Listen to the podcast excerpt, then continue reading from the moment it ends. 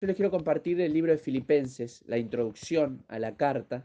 Vamos a leer este libro, parte de este libro en, esta semana, una porción simplemente. Y, y lo que les quiero hablar es cuando el propósito de Dios no ocurre como nosotros esperamos. Cuando el propósito de Dios no ocurre como nosotros esperamos. El libro empieza así, Pablo y Timoteo, siervo de Jesús, a todos los santos en Cristo Jesús, que están en Filipo, con los obispos y diáconos Gracia y paz a vosotros, de Dios nuestro Padre y del Señor Jesucristo. En este saludo del apóstol eh, se presenta con quien está, con quien lo acompaña, que es Timoteo. Eh, aquellos que quieran saber un poquito más de Timoteo, Timoteo eh, lo acompaña en la primera visita que él realiza hacia Filipo, hacia esa ciudad, y, y, es un joven que aparece en el capítulo 16 de Hechos, un joven eh, simple, sin, sin, ningún tipo de trayectoria ministerial, eh, con, con una, una, madre judía que se había convertido, con un padre griego, y en medio de todo eso, eh, un buen testimonio en, en, la iglesia donde estaba. Y bueno, de esa manera em, el apóstol Pablo se conecta con él y Timoteo lo acompaña a lo largo de los viajes. Es uno de los mejores compañeros de Pablo a lo largo de su historia.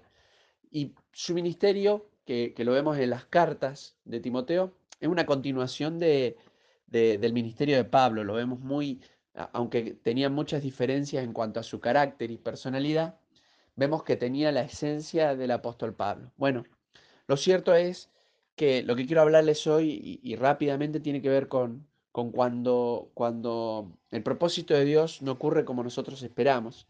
El libro de Derecho de los Apóstoles, hablando acerca de la iglesia de Filipo, comienza con una visión.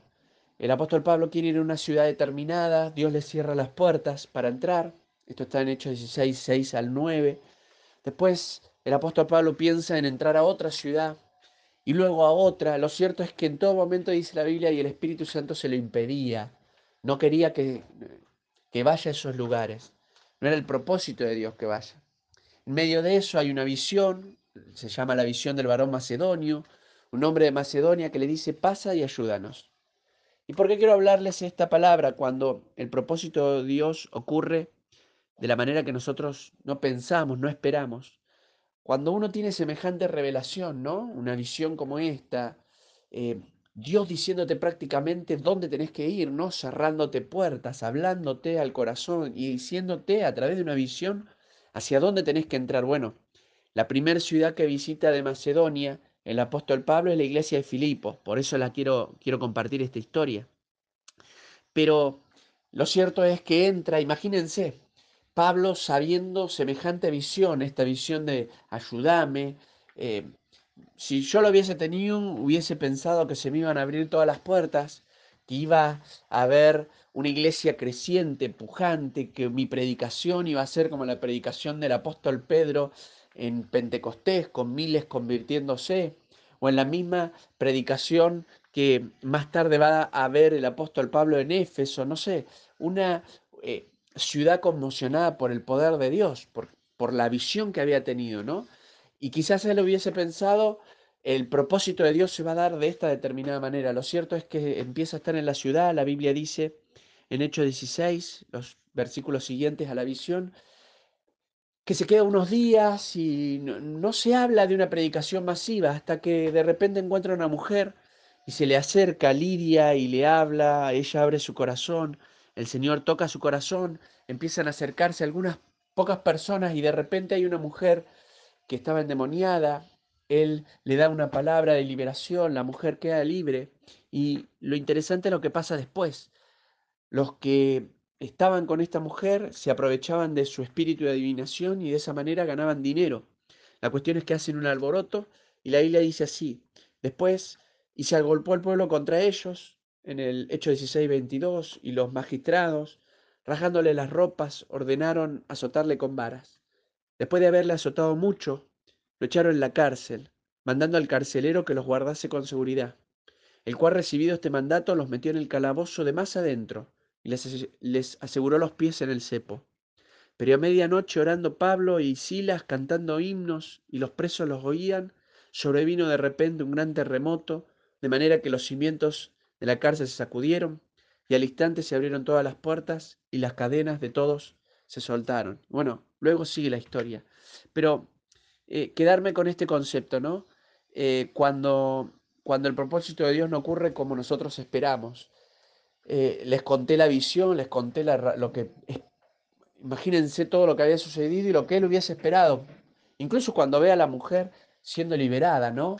Esa semejante manifestación del poder de Dios, uno esperaría que incluso la gente se acercara y empezara a reconocer al Señor y el mensaje que estaba compartiendo el apóstol Pablo. Lo cierto es que la gente eh, em, em, emocionada por, por, estos otros que, veían sus ganancias derrumbarse, em, lo, lo, meten preso y, y, lo golpean al apóstol Pablo junto con Silas, que era otro de sus acompañantes, lo, lo, lo meten preso a un lugar de lo más profundo. E, es largo para contar esa parte, pero eh, es un lugar de mucho sufrimiento, era donde eh, la idea del calabozo más abajo era el calabozo, era tipo escalera y, iba todo hasta los desechos de los, de los demás presos, era el peor de los lugares para estar. Y lo cierto es que ahí eh, ellos empiezan a cantar y bueno, conocen el milagro, pero piensen por un segundo en, en esto, ¿no? En lo que venimos hablando del propósito. Pablo va a ese lugar. Lo cierto es que termina esta historia del capítulo 16 convirtiéndose el carcelero, que lo había, por, por, el mandato, lo había puesto en el lugar de más adentro, y su familia bautizándose, viendo lo que Dios estaba haciendo luego de, que ellos estaban cantando al Señor. Em, y a mí me hace pensar y reflexionar, y con esto termino, eh, en el hecho de que Dios no siempre actúa de la manera que nosotros esperamos, ¿no? Y su propósito es diferente. Quizás esperamos una determinada cosa y sucede algo totalmente distinto. Lo cierto es que a través de todo este proceso que vive el apóstol Pablo em, y la conversión de Lidia y la conversión de este carcelero, no fueron, no fueron multitudes, no fueron tantos, pero Dios produjo una iglesia de las más fieles que va a hablar el apóstol Pablo, que es la iglesia de Filipenses, y es la que vamos a compartir a lo largo de todo este tiempo. Que Dios nos ayude a entender que a veces el Señor actúa de una manera diferente a la que nosotros esperamos, pero eso no significa que el propósito de Dios no esté en ese lugar. Que el Señor nos ayude a identificar lo que Dios está haciendo muchas veces en nuestras vidas, aunque no, sea lo que nosotros esperamos. Que Dios les bendiga. Vamos a continuar con el libro de Filipenses. Voy a leerles esta vez tres versículos, eh, cuatro en realidad, y vamos a extraer tres, enseñanzas importantes para nuestras vidas a nivel devocional.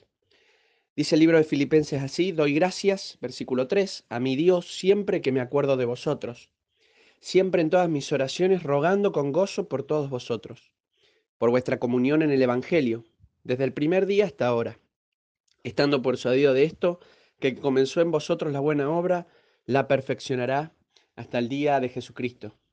Y quiero compartir eh, tres breves enseñanzas con ustedes acerca de esta palabra. La primera tiene que ver con que eh, no estamos solos. Y, el, apóstol Pablo nos, da una premisa sobre esto. A veces eh, nos sentimos solos y, y quiero decirles algo, no solamente Dios nos acompaña, sino que el habernos insertado en la iglesia y el hecho de que se nos hable de la iglesia como un cuerpo, es precisamente porque nunca estamos solos, porque eh, el apóstol, me encanta lo que dice el libro de los filipenses, porque ellos se podían sentir solos porque el apóstol Pablo los vio pocas veces en su historia, pero él les hace llegar esto, aunque no los pueda ver, me acuerdo de ustedes, doy gracias a mi Dios siempre que me acuerdo de vosotros, hay alguien que se acuerda de nosotros. Y no solamente tiene que ver con, con el amor de Dios, que nos hace sentir acompañados, sino que quizás en esta, en esta hora tengamos que, que saber que hay personas que oran por nuestras vidas, hay gente que se acuerda de nosotros, y en ese acordarse de nosotros también intercede por nuestras vidas, clama. Y, esto es lo hermoso que produce eh, la idea de cuerpo de Cristo, la idea de familia, de que hay alguien que, que siempre nos tiene en mente, ¿no? Y, a mí me, me consta esto. Gente que a veces no vemos por muchos años y, después de, mucho tiempo de verles, dice, yo siempre me acordaba y siempre oraba por vos. Entonces, saber en primera instancia que no estamos solos. No solamente Dios nos acompaña, sino que como somos parte de esta familia, hay gente que se acuerda de ti cuando te sientas solo, cuando sientas que, que quizás estás haciendo una actividad o algo, o estés solo en tu casa. Sabe que hay alguien que quizás se está acordando de vos. Lo segundo, continuando con esta misma idea, tiene que ver con em, qué queremos que se recuerde de nosotros. ¿Cómo, ¿Cómo te gustaría ser recordado? Y me gusta lo que sigue el versículo. Dice, siempre en todas mis oraciones, rogando con gozo por todos vosotros, por vuestra comunión en el Evangelio desde el primer día hasta ahora. Las otras versiones explican esta idea de vuestra comunión y tiene que ver con que ellos participaron junto con Pablo, a eso se refiere con esa comunión, no, no solamente de tener una relación, sino que están hablando de ustedes participaron juntamente conmigo en la obra que hicimos en los filipenses, no lo hice solo. Y, eso es lo que le traía a memoria al apóstol Pablo. Entonces me hizo pensar esta reflexión, ¿cómo me gustaría que me recuerden? Eh, nosotros pasamos por distintos ámbitos en la vida, a veces en el trabajo, a veces en nuestra misma familia. Y antes de conocer a Dios, quizás tengan una mala imagen, ¿no? Un, mal recuerdo. Pero desde que conocemos a Dios, cuando yo paso por un ambiente, ¿cuál es el recuerdo que tienen de mí? Y Em, cuando la Biblia habla en, Génesis y habla acerca de Abraham y dice te bendeciré y serás bendición, yo siempre digo lo mismo, no dice y serás de bendición, sino dice y serás bendición. Es decir, en el lugar que Abraham estuviera, él era la bendición para ese lugar. Bueno, a, modo de reflexión, que Dios nos ayude a dejar un buen recuerdo en otros, una buena imagen en otras personas. Eh, los, los, filipenses eh, le habían dejado una buena imagen. Pablo recordaba a ellos y lo primero que se le venía a la mente, cómo habían colaborado con el trabajo que él había hecho. Que cuando en tu trabajo, en la iglesia, en tu familia, no antes de conocer a Dios, porque no podemos hacer nada con la imagen que teníamos antes, pero el día de mañana eh, vamos a partir de esta tierra. ¿Cómo nos van a recordar en los distintos ámbitos que nosotros estemos? ¿Cómo nos recuerdan hoy en los distintos ámbitos en donde nos movemos? ¿Cuál es la imagen que hemos impregnado en otras vidas. Y lo tercero que quiero compartir, no quiero hacerlo extenso, pero sí tres eh, breves enseñanzas, tiene que ver con el versículo 6, quizá uno de los más lindos del libro de Filipenses. Dice, estando persuadido de esto, que que comenzó en vosotros la buena obra, la perfeccionará hasta el día de Jesucristo. Y la tercera idea que quiero compartir con ustedes o reflexión tiene que ver con eh, que Dios continúa su labor en nuestros corazones. Y a mí me encanta esta, esta imagen del Señor, porque eh, él, él no habla de intenciones ni de esfuerzos. Él no dice, bueno, estoy esforzándome para ver cómo hago para completar en vosotros, sino que habla el apóstol Pablo, yo estoy seguro de esto, dice, persuadido, estoy seguro de esto, que el que comenzó la buena obra, o sea, el que, el que empezó a accionar su trabajo en nuestros corazones, él la va a completar. Es decir, no va a dejar las cosas a medias. Vivimos en, en, un mundo en donde a, mí me ha pasado muchas veces empezar algo y dejarlo por la mitad. Qué interesante es que el Señor nunca deja las cosas por la mitad y tampoco deja su trabajo en nuestros corazones por la mitad. Lo que empezó en, vos, lo que empezó en mí, lo que empezó en tu familia, lo que empezó en tu hogar, lo que, lo que empezó a hacer, lo que eh, empezamos a ver poco a poco, bueno, el Señor se encargará de completarlo. Y, creo firmemente en esta palabra, es una de las premisas más lindas que tenemos, que Dios ha empezado una obra en nuestras vidas y que Él la va a completar. Bueno, el día de, hoy esta es la reflexión, que Dios les bendiga, que les anime, no están solos, hay una iglesia y una familia que les acompaña. Eh, eh, que Dios nos anime a dejar una buena imagen en otros, un buen recuerdo. Y por último, tener la seguridad de que el, el que comenzó una, un labor en nuestros corazones va a hacer todo lo posible porque está en su poder y en su alcance para completarlo. Que Dios les bendiga. Dios les bendiga, ¿cómo están? Eh, quiero compartir un devocional, continuando con lo que veníamos hablando eh, eh, en el día de ayer, el libro de Filipenses. Creo que esta semana me va a llevar solamente a hablar el capítulo 1 eh, pero me gusta este libro, su devoción, su, practicidad, y me encanta algunos conceptos que habla, y hoy quiero hablarles del versículo 7 al 9, y, y dice así, como me es justo sentir esto de vosotros, por cuantos tengo en el corazón y en mis prisiones, y en la defensa y confirmación del Evangelio, todos vosotros sois participantes conmigo de la gracia, porque Dios me es testigo de cómo os amo a todos vosotros con el entrañable amor de Jesucristo. Y esto pido en oración, que vuestro amor abunde aún más y más en ciencia y todo conocimiento. Em, cuando leemos en la escritura acerca de, esta temática del amor, em, lo cierto es que uno mm, se da cuenta de que es una de las temáticas más reiteradas a lo largo de la escritura, por lo cual probablemente es uno de los temas que Dios más desea que penetre en nuestro corazón. Es interesante que acerca del tema del amor mm, no hay tanta complejidad a la hora de hablar, no es tan difícil de entender, pero sí quizás es, es bastante complejo a la hora de llevarlo a la práctica por diferentes situaciones de nuestra vida, por no haber aprendido lo que es el amor en nuestro hogar, por muchas veces eh, haber sido dañado nuestros corazones por diferentes personas. Lo cierto es que nos cuesta mucho dimensionar eh, no solamente el amor de Dios hacia nuestras vidas, sino nuestro amor hacia los demás. Y por algo el Señor eh, a lo largo de, de su tiempo en la tierra habló tanto acerca del amor y el Evangelio de Juan quizás es el, el que más pone en manifiesto esta verdad, esta realidad. Ahora yo quiero hablarles rápidamente tres eh, verdades sobre esto que el Señor habló a mi corazón, tanto en el día de ayer como en el día de hoy. Eh, la primera tiene que ver hasta dónde estamos dispuestos a amar. Eh, el versículo 7 me encanta porque está metido dentro de un contexto que es el que hemos hablado antes, ¿no? en el primer día que empezamos este devocional. Dice, como me es justo sentir esto de vosotros, por cuantos tengo en el corazón, pero dice, y en mis prisiones y en la defensa y confirmación del Evangelio.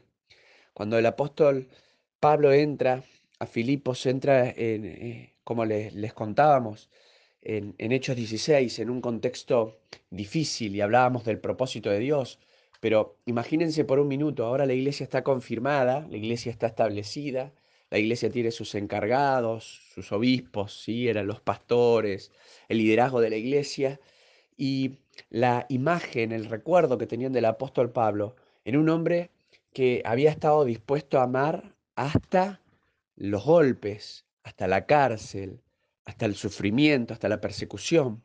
Y lo cierto es que el apóstol eh, lo hacía porque amaba a Dios. Yo creo que esa fue su primer premisa. Pero también porque amaba a la gente que él podía alcanzar a través de su testimonio y de su vida comprometida con el Señor. Y me encanta eso del amor, porque eh, el apóstol Pablo, haciendo alusión a esto, eh, refleja lo que, lo que pasó. Dice, ustedes saben cómo lo llevo en mi corazón, pero también lo, lo han visto ese amor a través de mis prisiones.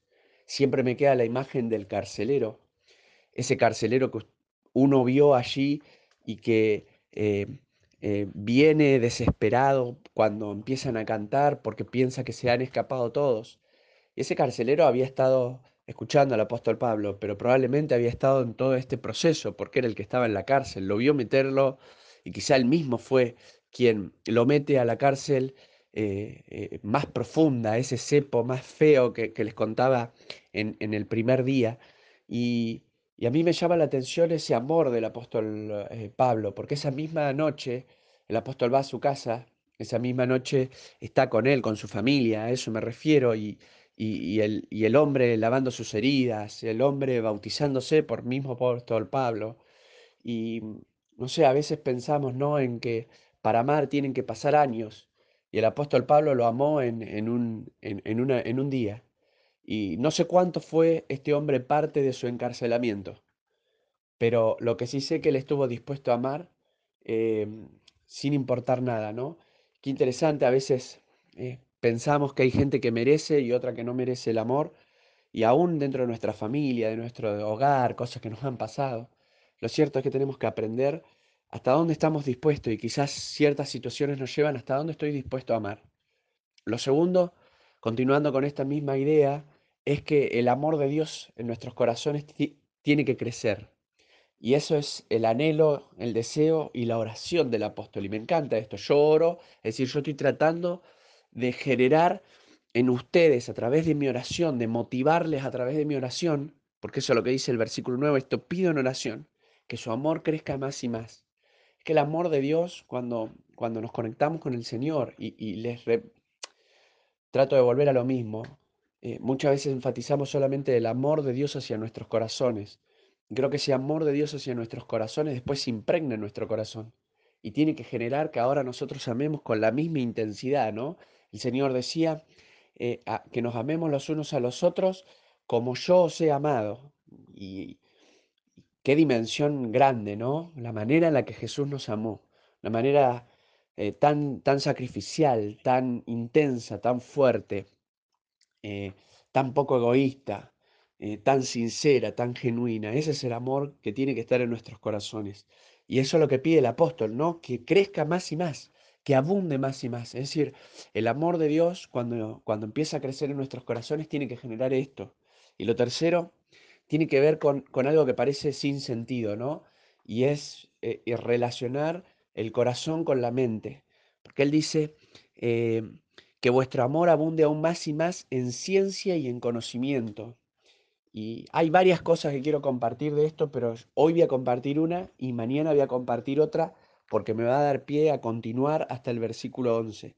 Pero la que quiero compartir en el día de hoy acerca de esto es que mientras más conocemos a Dios, y esta es una de las, de las ideas que podemos extraer de esto, mientras más conocemos a Dios, más amamos no solo al Señor, sino a los demás. Mientras más crece ese conocimiento, esa relación con el Señor, de conocerle más, más entonces amamos a las personas. Y creo que, muchas veces tenemos que eh, eh, relacionarnos más con el Señor si sentimos que no amamos. Si vemos una carencia en nuestras vidas, de que no sentimos eh, amor por, por, el otro, o amor en medio de las dificultades, o amor por la gente que nos dañó, hay, algo que, quizás tengamos que aprenderlo de, de alguna manera, y es que eh, de, la misma de la misma forma que nosotros no hemos hecho méritos para que Dios nos ame, nosotros tampoco debemos esperar, anhelar que otros hagan eh, méritos para que nosotros les amemos. No amamos por los méritos que la gente hace. Amamos porque el amor de Dios abunda en nuestros corazones. Que Dios les anime en esta mañana y nos desafíe a amarle más. Eh, quiero compartirles en el día de hoy el devocional del libro de Filipenses. Vamos a hacer algunas reflexiones de continuando con lo que venimos hablando en el capítulo 1. Mi interés no es avanzar, sino que lleguemos a donde lleguemos en esta semana, que nos sirva para, para nosotros, para crecer espiritualmente, para profundizar. Y repito el versículo 9, que lo hablamos el día de ayer, pero entra en el contexto del 10 y del 11. Dice así, y esto pido en oración que vuestro amor abunde aún más y más en ciencia y en todo conocimiento, para que aprobéis lo mejor, a fin de que seáis sinceros e irreprensibles para el día de Cristo, llenos de fruto de justicia que son por medio de Jesucristo para gloria y alabanza de Dios. Y hemos hablado acerca del amor, pero aquí en esta oración el apóstol Pablo eh, profundiza aún más, no solamente sobre este tema, sino sobre lo que él anhelaba para la iglesia y, lo que él anhelaba eh, no solamente tenía que ver con características internas, sino también con lo que ellos manifestaban hacia afuera, hacia la relación con los demás. Y por eso hablábamos en el día de ayer acerca del amor, que no refleja solamente el amor de Dios hacia nuestras vidas, sino del amor que nosotros tenemos hacia Dios y hacia los demás. Y quiero hablar rápidamente algunas reflexiones de este pasaje, pero lo primero, eh, hablando acerca de esto, es que mientras más eh, conocemos al Señor, se hace manifiesto algo que, que se presenta en el versículo 10 y tiene que ver con eh, la expresión para que aprobéis lo mejor. Hay otras versiones que dicen para que escojan lo mejor. Y creo que una de las primeras características que se ven reflejadas hacia afuera de nuestras vidas cuando conocemos al Señor tiene que ver con esto, con que empezamos eh, a distinguir, pero también a tomar decisiones, a escoger lo, mejor. Quiero eh, eh, explicarlo con un ejemplo bien práctico. Antes de nosotros conocer a Dios, em, analizamos las cosas y pensamos entre lo bueno y lo malo, ¿no? Y cuando no conocíamos al Señor, lo malo era aquello que era muy evidentemente malo. Es decir, eh, eh, un pecado era asesinar, un pecado era matar, un pecado era robar, un pecado era alcoholizarse, un pecado era, ¿no? Cuestiones bien, bien grandes. Y, y, y las cosas buenas, eh, quizás también teníamos un tanto distorsionada porque pensábamos que si em, con tal de mentir, pero que llegue al beneficio de otra persona, lo podíamos hacer. Bueno, y, muchos ejemplos como esto. Interesante que cuando entramos al Señor se nos hace evidente lo que es bueno y lo que es malo, realmente, ¿no? Aquellas cosas que son buenas, nos damos cuenta cuáles son y a veces, nos damos cuenta que por pequeños detalles que hacemos estamos haciendo lo bueno. Y con respecto a lo malo nos pasa exactamente lo mismo, ¿no? Empezamos a distinguir cosas más puntuales, más pequeñas. Nos damos cuenta que lo malo es quizás em, eh, decir una palabra negativa hacia uno de nuestra familia, empezar a tener ciertos sentimientos en nosotros. Bueno, lo cierto es que eh, cuando conocemos más profundamente al Señor, y a eso quiero apuntar todavía, porque creo que hay un nivel más, empezamos a distinguir entre lo bueno y lo mejor. Y empezamos no solamente a distinguirlo de manera intelectual, sino a elegir entre lo bueno y lo mejor. Antes era, bueno, voy a tratar de hacer lo bueno y peleo contra lo malo, pero cuando conocemos más al Señor, eh, empezamos a sentir la carga, el deseo de ir desde lo bueno hacia lo mejor. Y me encanta esta expresión, para que podamos escoger o podamos aprobar lo que es lo mejor. Y eso es lo primero que creo que el Señor quiere poner en nuestras vidas. Lo segundo, tiene que ver con la sinceridad y ser irreprensibles, esta manifestación hacia afuera no solamente escogemos entre lo bueno y lo mejor eh, y tratamos y apuntamos a escoger lo mejor, sino que también la, nuestra vida tiene que ser un reflejo del Señor, ¿no? Esta palabra irreprensible es una palabra muy profunda en el, en el idioma original, tiene muchas excepciones, pero da la idea de, de no tener fallas, da la idea de no tener eh, detalles, asperezas, se puede identificar, por ejemplo, con una madera que no tiene ningún tipo de, mm, astilla que se pueda eh, frenar a la hora de, tocarla. Em, da la idea de que no hayan pequeños detalles en nuestras vidas para que mm, otros nos puedan ver de manera eh, eh, sincera, ¿no? De manera genuina. Y me encanta esta expresión porque creo que es un poco lo que el Señor quiere formar en nosotros, ¿no? Que nos puedan ver que puedan ver que somos genuinos, eh, sencillos, simples y que mostramos tal cual somos, ¿no? Con esa transparencia que anhela el Señor que tengamos. Y por último, hablando la última expresión, hay algo que me encanta y tiene que ver con la expresión llenos de frutos de justicia que son por medio de Jesucristo para gloria y alabanza de Dios. Me gusta esto Primeramente porque eh, el fruto es la evidencia del árbol, ¿no? Em, el fruto eh, manifiesta cómo está el árbol.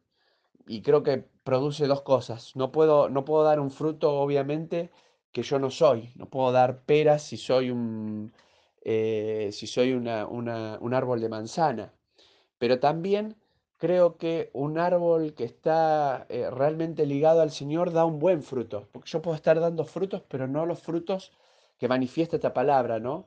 Somos un reflejo de lo que hemos eh, arraigado nuestro árbol, en dónde estamos arraigados. Y me encanta esto del fruto de justicia, porque no se puede lograr sino por medio de Jesús. Me encanta esta expresión, no se puede lograr si, si no es por medio del Señor. ¿Cuántas veces intentamos eh, ser de una determinada manera y hacer determinadas cosas y nos frustramos porque no nos sale. Bueno, la realidad es que es imposible lograr ciertas cosas en nuestras vidas. Que el Señor anhela es nuestro deseo, es nuestra decisión, es nuestra decisión de querer cambiar. Pero no podemos lograrlo sino por medio de Jesucristo. Y, y si hay algo que podemos manifestar en este tiempo, el fruto es algo evidente, es algo que otros pueden ver. ¿No? Cuando uno mira el fruto lo pueden ver y, puede tener ese gusto, eh, lo podés tocar, es la evidencia externa de que el árbol está bien o que el árbol está mal. Entonces que el Señor nos ayude a que nuestro árbol esté bien, bien arraigado. ¿Dónde nos arraigamos? solamente lo podemos hacer por medio del Señor. Que el Señor les bendiga, les acompañe en este día y, y nos permita crecer a través de su palabra. Bueno, compartiendo un poquito del tema del devocional sin, sin perder el hilo, porque también queríamos hacerlo, queremos que por lo menos esta semana tengamos una reflexión sobre el libro de Filipenses. Y quiero compartirles del versículo 12 al 14, el Señor, eh, mientras los leía, me, me motivaba a hablarles algunas reflexiones sobre esto.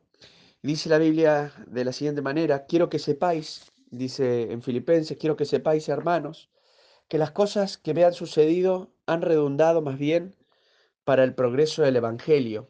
Y voy a frenar aquí en el versículo 12 y compartir la primera reflexión, ¿no? Eh, entender el propósito detrás de lo que nos sucede, ¿no? Entender el propósito detrás de lo que nos sucede. Me encanta esta expresión. Quiero que sepan que las cosas que me sucedieron han redundado más bien para el progreso del Evangelio. Lo que le había sucedido es que eh, no solamente sufrió el primer encarcelamiento del cual había salido y y, el sufrimiento y todo lo que les habíamos contado cuando comenzó la obra, sino que ahora él cuando escribe el libro de Filipenses se encuentra preso en Roma, sin saber qué iba a pasar con su vida, sin saber si iba a continuar vivo, si iba a morir, no sabía el final. Y me interesa ver esta expresión del apóstol, no quiero que sepan que redundó para bien. ¿A quién se le ocurriría estar en el medio de una cárcel y pensar me están yendo bien las cosas? A veces nos pasa algo malo, ¿no? Y, entra nuestra queja, nuestro dolor. Y me gusta esta, esta expresión, el, el tema de entender el propósito, porque una cosa es saber que hay un propósito. Es decir, todos sabemos que hay un propósito con las cosas, pero otra cosa es entenderlo, entender cuál es el propósito que está detrás de las cosas. Y, creo que Dios eh, nos tiene que dar esta sabiduría, este discernimiento espiritual, porque Él sabía que lo que estaba pasando, aunque para otros era, y después Él lo comenta, gente que se aprovechaba, gente que lo criticaba, gente que eh, em, lo hacía, dice, por envidias, por celos, el, el evangelizar, después de ver lo que a Él le pasaba, y un montón de cosas, pero Él entendía el propósito detrás de lo que le sucedía. Que Dios nos ayude a entender el propósito detrás de lo que nos sucede. A veces cosas que nos pasan y no sabemos el por qué. Pedirle al Señor ese conocimiento, ese discernimiento. Señor, quiero entender, entender cuál es, eh, qué es lo que está produciendo, porque quizás hoy nos sintamos limitados por las situaciones y estemos padeciendo ciertas, ciertas cosas, pero está redundando de alguna manera para beneficio nuestro o de otras personas. Y esto es lo que quiero compartir a continuación también, el versículo 13 dice, de tal manera que mis prisiones se han hecho patentes en Cristo, en todo el pretorio y a todos los demás, es decir, en toda la cárcel. El pretorio era el lugar donde se encontraba lo, que sería la cárcel y el, el alrededor ¿no? del lugar donde el, el, apóstol se encontraba. Y me gusta esto también porque eh, necesitamos entender que nuestra vida demuestra un mensaje. Y me gusta esto. El apóstol dice, mis prisiones se han hecho patentes en Cristo, o sea, se, hacen manifiestas, se demuestran a través de Jesucristo en todo el pretorio, es decir, en todos los que están acá en la cárcel. Todos saben que estoy por causa del Señor. Y, me gusta porque lo piensa hacia los demás también, ¿no? Toda la gente eh, em, tiene eh, que saber y tiene que demostrar que a través de nuestra vida hay un mensaje. Nuestra vida es un mensaje, demuestra un mensaje, demuestra un mensaje positivo, demuestra un mensaje negativo, demuestra que eh, tenemos un corazón bondadoso o demuestra que tenemos un corazón egoísta. Y creo que les ha pasado alguna vez que han charlado con alguna persona dos o tres palabras y uno ya identifica qué calidad de persona es sin conocerla. Quizás, eh, eh, obviamente, no sabemos los detalles, pero uno eh, aún con sus palabras, demuestra qué calidad de personas somos. Aún cuando la empezamos a ver, ¿no? Vemos em, en, el trabajo diferentes cosas y uno empieza a ver, bueno, se demuestra qué calidad de persona es. Bueno, con nosotros pasa igual. Nosotros debemos demostrar qué calidad de personas somos. Y nuestra vida, nuestra vida está demostrando un mensaje. Quizás nosotros pensemos que está demostrando un mensaje positivo y quizás no lo está haciendo. Bueno, que Dios nos ayude a que podamos demostrar un mensaje positivo aquellas personas que no están viendo. Como dice el apóstol, a los que están acá en el pretorio, es decir, los que están más cerca mío, pero también a todos los demás, a los que quizás cruzo un par de palabras y me veo poco, pero que también le pueda demostrar un mensaje. Y lo tercero que quiero compartirles está en el versículo 14 eh, y dice, y la mayoría de los hermanos cobrando ánimo en el Señor, me encanta esta expresión, cobrando ánimo en el Señor con mis prisiones, se atreve mucho más a hablar la palabra sin temor, entender que nuestra vida anima a otras personas. Y quizá acá tenemos que hacer una, una, una pregunta, ¿no? ¿Mi vida está animando a otros? ¿Estoy animando a otros? Bueno, parte de, de armar este grupo y de compartir devocionales y escuchar sus experiencias y escuchar sus palabras y lo que Dios les va hablando, o lo que nos compartía hoy Marcelo, tiene que ver con esto, animar a otro, ¿no? Animar a otro. Antes, cuando no conocíamos al Señor, lo que menos dábamos eran palabras de ánimo. Si hay algo que nos cambia eh, eh, el ánimo y también las palabras que salen de nuestra boca, es el Señor. Antes de conocer al Señor era pura queja, era puro dolor, era pura angustia, con justificación, porque lo habíamos pasado, habíamos sufrido eso. Pero hoy nuestra vida tiene que ser una vida de ánimo, de ánimo hacia otros. Y quiero que, que sientan un poquito el momento. Está en la cárcel, qué difícil es animar a otro cuando estás viviendo semejante situación, ¿no? Es como decir, estás pasando por una enfermedad grave y estás animando a otros. Estás pasando un problema familiar y estás animando a otros. El apóstol estaba pasando un momento difícil, la persecución que vivía, gente de, de, los que los conocían, hablando mal de él en tantas oportunidades, denigrando el trabajo que había hecho. Por eso él dice eh, y se presenta muchas veces como, como el más pequeño de los apóstoles. Ahora, qué interesante es que aún en medio de esa situación tenía un corazón para animar a otros, ¿no? Entonces, eh, que el Señor nos ayude también a poder eh, ser un agente eh, de ánimo para otras personas. Que el Señor les bendiga y sigamos meditando en estas cosas que Dios nos habló tanto a través de Marcelo como eh, en esto que compartíamos recién en el libro de Filipenses.